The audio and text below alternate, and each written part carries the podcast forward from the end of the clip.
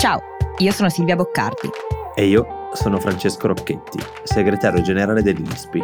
Questo è Globally, il podcast di Will in cui grazie agli esperti dell'ISPI diamo gli strumenti per analizzare e orientarci tra scenari internazionali in continuo mutamento. Il mondo cambia in fretta e questo è uno spazio per raccontare e capire il cambiamento la politica internazionale e oggi le prospettive dell'anno appena iniziato, spiegate in modo chiaro. È passato un altro anno in cui abbiamo raccontato ogni settimana i grandi temi della politica internazionale. E ci sarebbe da dire che anno. Mm. Abbiamo assistito alla fine di quello che sembrava un lungo periodo di pace e cooperazione in Europa e abbiamo visto come nel nostro mondo globalizzato tutto è sempre più collegato. Il conflitto in Ucraina ha causato un aumento esponenziale dei prezzi dell'energia. L'inflazione è schizzata alle stelle, oggi nell'Eurozona si è alzata fino al 5% e in Africa si sono rischiate carestie perché le navi cariche di grano non partivano dai porti di Odessa. Cosa ci aspetta per il 2023?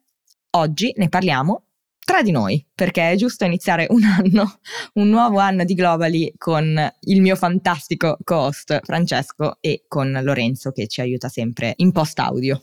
Ciao Fra. Ciao Silvia, come iniziare il 2023 se non insieme? E visto che lo iniziamo insieme, io faccio la prima domanda a te. Eh, che sei la memoria storica della nostra coppia. Com'è stato il 2022? Certo eh, di cosa ci siamo occupati, quali sono stati i grandi avvenimenti che hanno segnato quest'anno che abbiamo appena lasciato alle spalle. Allora, io partirei da un'altra cosa, cioè tu ti ricordi che alla fine del 2021 noi ci siamo incontrati e abbiamo fatto con una sfera di cristallo le predizioni per il 2022. Ai, ai, ai, Sono andate malissimo. No, dai, malissimo no. Qualcosa, qualcosa avevamo azzeccato, però devo dire che è interessante riascoltare a posteriori quella, quella puntata. Mm. Um, si parlava di tensioni tra Ucraina e Russia, mm, delle tensioni molto vaghe, di cui certamente avevamo già iniziato a parlare in Globally, eh, sì. ma che poi sono. C'era quell'abbassamento 2000... al confine di truppe, eh, ci ricordiamo, c'erano quelle 100.000 truppe al confine che ci mettevano paura già da dicembre 2021. Esatto, esatto, noi ne parlavamo appunto in qualche puntata prima, prima del, del, 2022, ma certamente questa era una cosa che non potevamo mh, diciamo aspettarci in questa, in questa misura nel, 2000, oh no. nel 2022. Um, abbiamo detto che Biden avrebbe probabilmente perso sia al Senato che alla Camera, cosa che però devo dire dai lo dicevano tutti, Cavolo, non lo dicevamo incredibile, ma io, io ricordo, ricordi poi l'estate scorsa una bellissima puntata con Mario Del Pero, espertissimo degli Stati Uniti, che anche lui abbastanza certo ci diceva, oh ragazzi, cioè bello tutto, ma probabilità che vinca Camera Senato crederci. zero. Eh, e invece poi... E, e invece Eccoci qua. E soprattutto ci eravamo detti, questa è la cosa che a me ha fatto più ridere, però ovviamente non fa ridere per niente, eh, ci eravamo detti che l'uomo dell'anno, anzi la donna dell'anno, sarebbe stata la presidente di Taiwan, Tsai Ing-wen. Mm.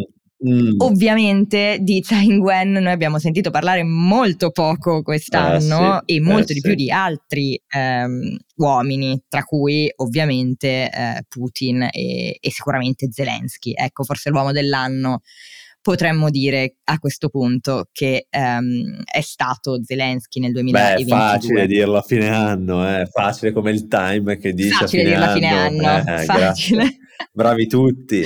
Facile, ma devo dire anche che noi nell'ultima puntata del 2022 ci siamo detti eh, con Lucia eh, Goracci che le, le, in realtà i personaggi dell'anno sono state le donne, le donne iraniane, le donne ucraine, le donne afghane. Quindi ehm, direi che per questo inizio 2023, dai, possiamo anche darla a un uomo questo, questo titolo e eh, in questo caso io direi Zelensky. Infatti, quali sono stati i due grandi i, i due grandi temi, diciamo, del 2022. Sicuramente la guerra, non si può che partire con la guerra, e direi il rapporto tra Cina e Stati Uniti. Ora, partiamo dalla guerra. Stiamo leggendo in questi giorni come anche sotto appunto Natale, sotto le feste, eh, l'Ucraina sta subendo attacchi russi continuamente no? alle sue sì. infrastrutture, a blackout che colpiscono milioni di cittadini. Per il momento gli aiuti continuano ad arrivare a, a Kiev, eh, quindi a, a, Zelensky, ma i negoziati lo sappiamo, non sembrano essere non all'orizzonte. Esatto, in questi ultimi giorni dell'anno abbiamo visto un po' come la Russia abbia tentato di dire che è l'Ucraina che impedisce i negoziati, e dall'altra parte l'Ucraina che dice è la Russia che impedisce i negoziati. Diciamo che ormai possiamo, possiamo dirlo, sembra improbabile che la parte russa o quella ucraina subiranno una sconfitta totale No? Sì. dopo dieci mesi di combattimento. Um, però ancora ad oggi nessuna delle due parti sembra voler fare concessioni da una parte o dall'altra. Quindi um, io questo mi, mi, sentirei di dire uh, per il 2023 le condizioni invernali magari rallenteranno un pochino i combattimenti, ma sicuramente il cessate il fuoco formale non è vicino. Ecco, lo scenario più probabile eh, è sì. che la guerra si protragga no? in Ucraina eh, almeno la prima parte del 2023 e, e, quindi continueranno gli attacchi alle infrastrutture, quindi continueranno le migrazioni purtroppo eh, della popolazione civile. Sì, esatto, questo non stiamo dicendo che è un negoziato impossibile, ma che per ora all'orizzonte, almeno nei primi mesi del 2023, non si vede. Eh, meglio essere cauti eh, qua, perché io lo so che nel 2024 noi riguarderemo eh. questa puntata e bisognerà stare, stare eh, attenti. Eh, attenzione. Qui. E poi il 2023 è un, un, anno lungo. È lungo, un anno lungo, infatti. Eh, quindi, benissimo, la guerra tra, de, della Russia in Ucraina ovviamente è stata il grande tema di, di quest'anno, perché poi ha avuto conseguenze a cascata, no? di, co, come ci siamo detti prima, ma c'è un altro aspetto mh, che, che insomma noi abbiamo tenuto sicuramente sotto controllo controllo con Globally e che dovremo eh, sì. tenere sotto controllo nei prossimi mesi, che è il rapporto molto teso tra Occidente, chiamiamolo Occidente, e Cina.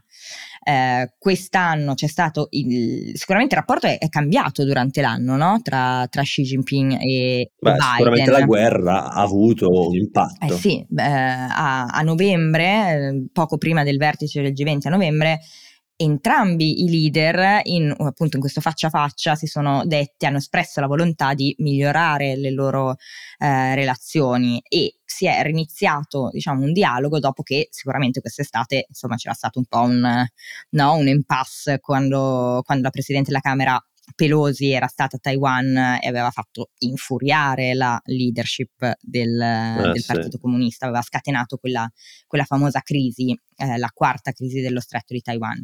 Quindi non è che in questo momento siano proprio amici, anzi, perché Biden comunque ha mantenuto tutta una serie di tariffe imposte da, da Trump e anzi sta anche, mh, diciamo, cercando di allontanarsi sempre di più dalla, dalla dipendenza americana dai prodotti e dalla, e dalla manifattura cinese eh, e dall'altra parte la Cina si sente attaccata, no? E quindi ha, eh, l'abbiamo visto con la guerra, ha appoggiato anche se non sempre nettamente, alla fine ha sempre appoggiato la Russia. In Cina recentemente eh, e soprattutto in questi giorni abbiamo visto appunto come eh, non è soltanto l'economia che, eh, che, che scuote la, la, la, il, il, grande paese asiatico, ma anzi ovviamente c'è la crisi di, di Taiwan, ma ci sono anche Covid, lo vediamo in questi giorni, no? le proteste hanno, ehm, hanno fatto togliere diciamo, quello che era la politica zero covid cinese che è durata per anni e, e che in questo momento eh, sta ovviamente ha portato una gravissima ondata di, di contagi di cui, di cui, si parla anche in Italia no? ormai in questi giorni e è interessante vedere a come il presidente Xi sta guardando alla eh, guerra in Ucraina per capire, l'abbiamo detto tante volte, chiaramente le situazioni sono diverse, ma per capire come gli Stati Uniti si eh, comportano no? con un paese che viene, che viene attaccato mm-hmm. e, e, sempre appunto nella, diciamo, nell'ottica di quello che sta, che sta succedendo con Taiwan. Quindi un bel 2022 in cui c'è stato un rallentamento economico globale, la guerra, l'aumento dei prezzi del petrolio, ehm, il cambiamento climatico l'abbiamo, sì, l'abbiamo visto molto bene, lo stiamo vivendo chiaramente degli, degli eventi diciamo climatici estremi, ma ehm, l'attenzione si è spostata chiaramente su altro perché avevamo altre, altre priorità purtroppo. Ora, nel nuovo anno, queste tendenze fra continueranno o c'è qualcosa che ci portiamo a casa di buono dal 2022 che possiamo sperare che continui nel 2023? Effettivamente a guardarlo il 2022 è stata una catastrofe, eh. quindi anche, eh, come dire, eh, noi dell'ISPI ogni anno facciamo un dossier sull'anno che verrà, quindi adesso sul 2023, e nel farlo ci siamo detti, ok, ma che cosa ci portiamo a casa eh, del 2022 come buona notizia? Eh, perché il nostro dossier l'abbiamo intitolato La quiete dopo la tempesta. Ecco. È veramente così? Eh. Perché è chiaramente noi ci diciamo, bah, dopo, dopo, la guerra, dopo la pandemia, forse vediamo la luce in fondo al tunnel, ma eh, dobbiamo ancora capire se stiamo veramente uscendo da questo tunnel. Però guardiamo al 2022, sarò telegrafico, 5 buone notizie Vai. che secondo noi sono importanti da guardare. Chiaramente, e sono tanti temi che abbiamo già toccato, per quello sono telegrafico. Uno, la pandemia è chiaramente meno mortale. Noi sappiamo che nel picco della pandemia avevamo 15.000 morti al giorno nel 2021, inizio 2021. Negli ultimi tre mesi stabilmente meno di 2000 nuovi decessi al giorno. Quindi pandemia, nonostante tutto, è morde di meno. Due, l'accoglienza europea ha cambiato faccia. Noi abbiamo visto anni di accoglienza europea molto, molto freddi, in cui noi eravamo lasciati soli, tanti paesi lasciati soli. Oggi abbiamo visto paesi, soprattutto il cosiddetto blocco di Visegrad. La Polonia nel 2021 aveva accolto meno di 5.000 persone, meno di 5.000, nel 2022 più di un milione e mezzo. Incredibile. Ucraini. Lo stesso l'Ungheria, chiaramente su altre cifre, ne aveva accolti poco più di 5.000, ne ha accolti 32.000, la Slovacchia da 1.000 a 100.000, la Repubblica Ceca da meno di 2.000 a mezzo milione. Insomma, quella credo sia una buona notizia, chiaramente per l'Europa. Un'altra buona notizia è l'Etiopia, ne abbiamo parlato. Sì. Ecco, eh, noi sappiamo che a novembre scorso il governo dell'Etiopia e il Fronte Popolare di Liberazione del Tigray hanno firmato un accordo di pace. Sembra poter reggere. Ovviamente non dobbiamo illuderci, ma sicuramente no. per una guerra cominciata, quella in Ucraina, ce n'è anche una, quella in Etiopia, che potrebbe vedere una possibile soluzione. Quarta notizia, e Noi sarebbe meraviglioso. Tanto, sarebbe bellissimo perché ne abbiamo parlato tanto, abbiamo parlato tanto dell'Etiopia, di Abi che ha ricevuto il premio Nobel per la pace e poi ha iniziato questa guerra, insomma una situazione veramente complicata, vedersi risolvere, vedere risolvere questa situazione sarebbe fantastico. Quarta notizia, le catene del valore, l'abbiamo detto, la globalizzazione era sotto pressione eh, a livelli incredibili, soprattutto quando diciamo, la Cina ha stretto ancora di più sue, eh, la sua zero Covid policy.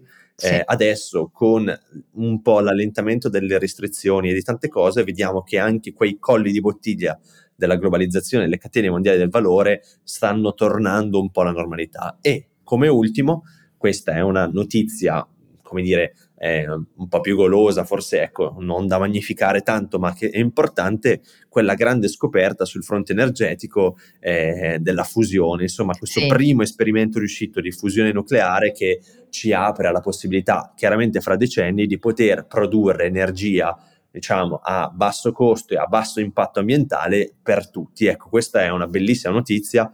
Magari nel 2023 la seguiremo perché chiaramente qualcosa che non vedrà la luce per avere un impatto sulla produzione energetica del mondo nel 2023, ma che sicuramente vedrà degli sviluppi. Sì. Cinque buone notizie. Ora, Finalmente, Fra, che bello che mi hai dato qualche eh. buona eh. notizia.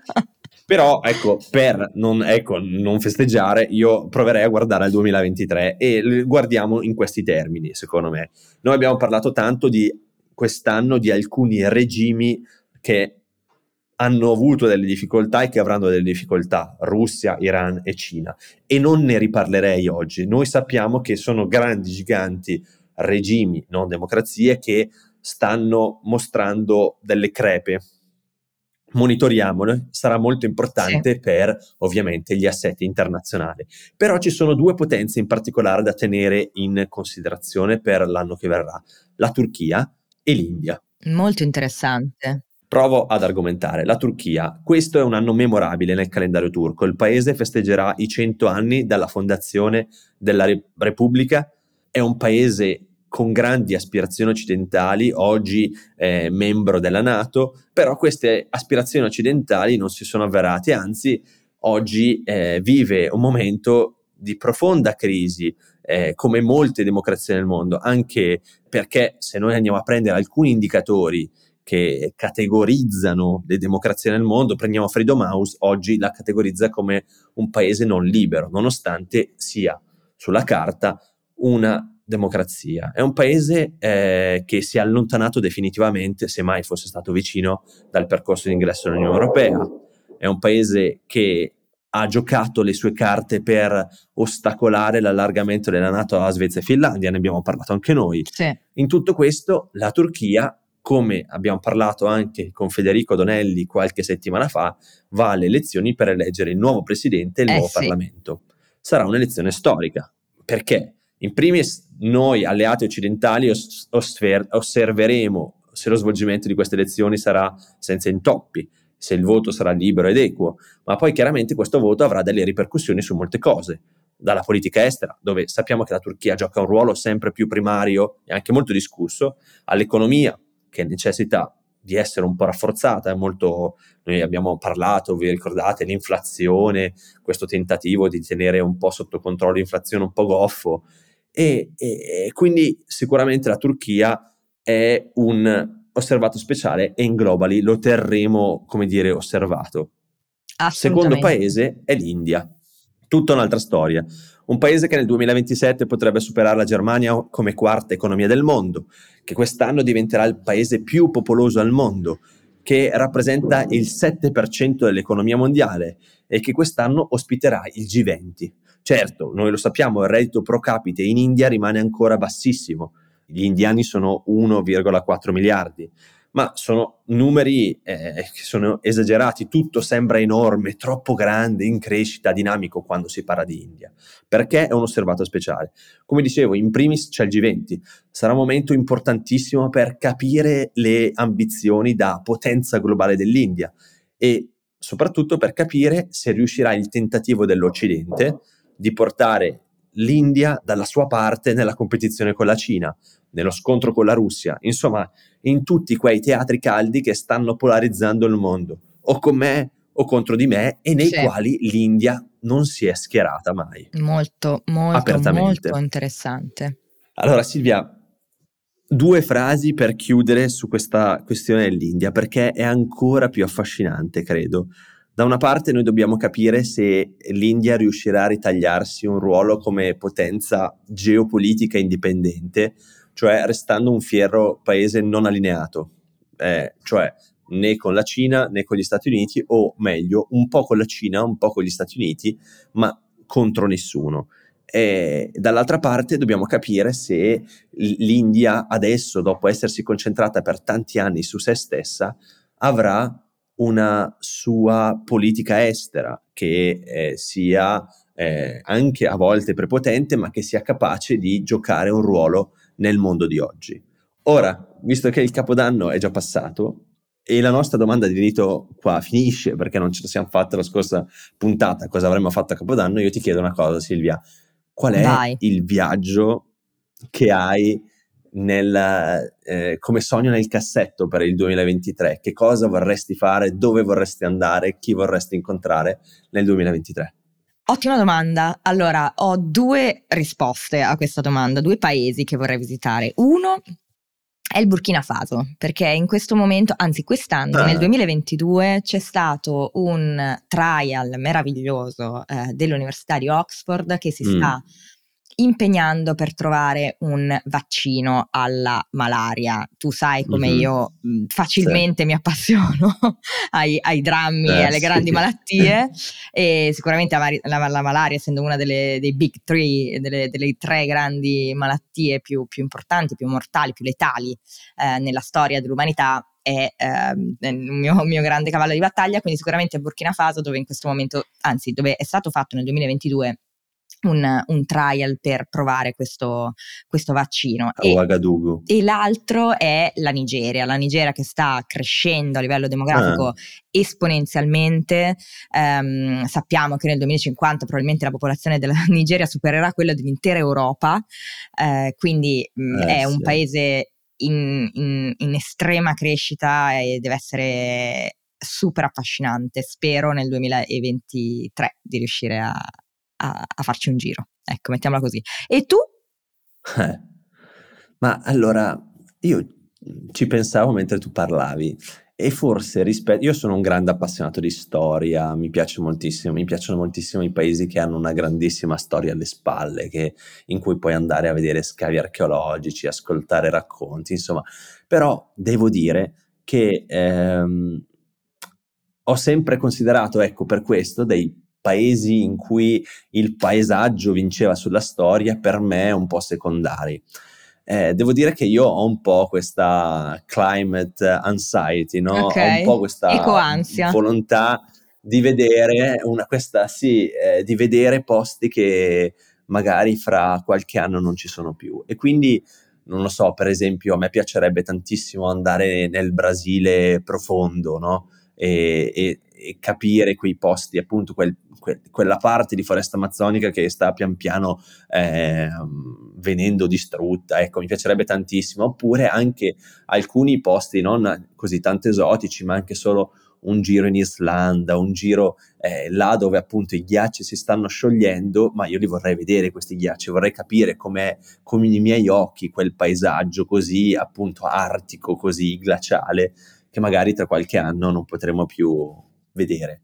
Insomma, dei viaggi all'insegna del cambiamento. Credo che questa, questa cosa ci possa, ci possa, unire per il 2023. Incrociamo le dita. Speriamo di, di riuscire a poter fare questi viaggi che, che tanto sogniamo. Eh, noi vi ringraziamo per essere stati con noi anche in questa prima puntata del 2023 e fra noi ci sentiamo tra una settimana. Ciao. Ciao.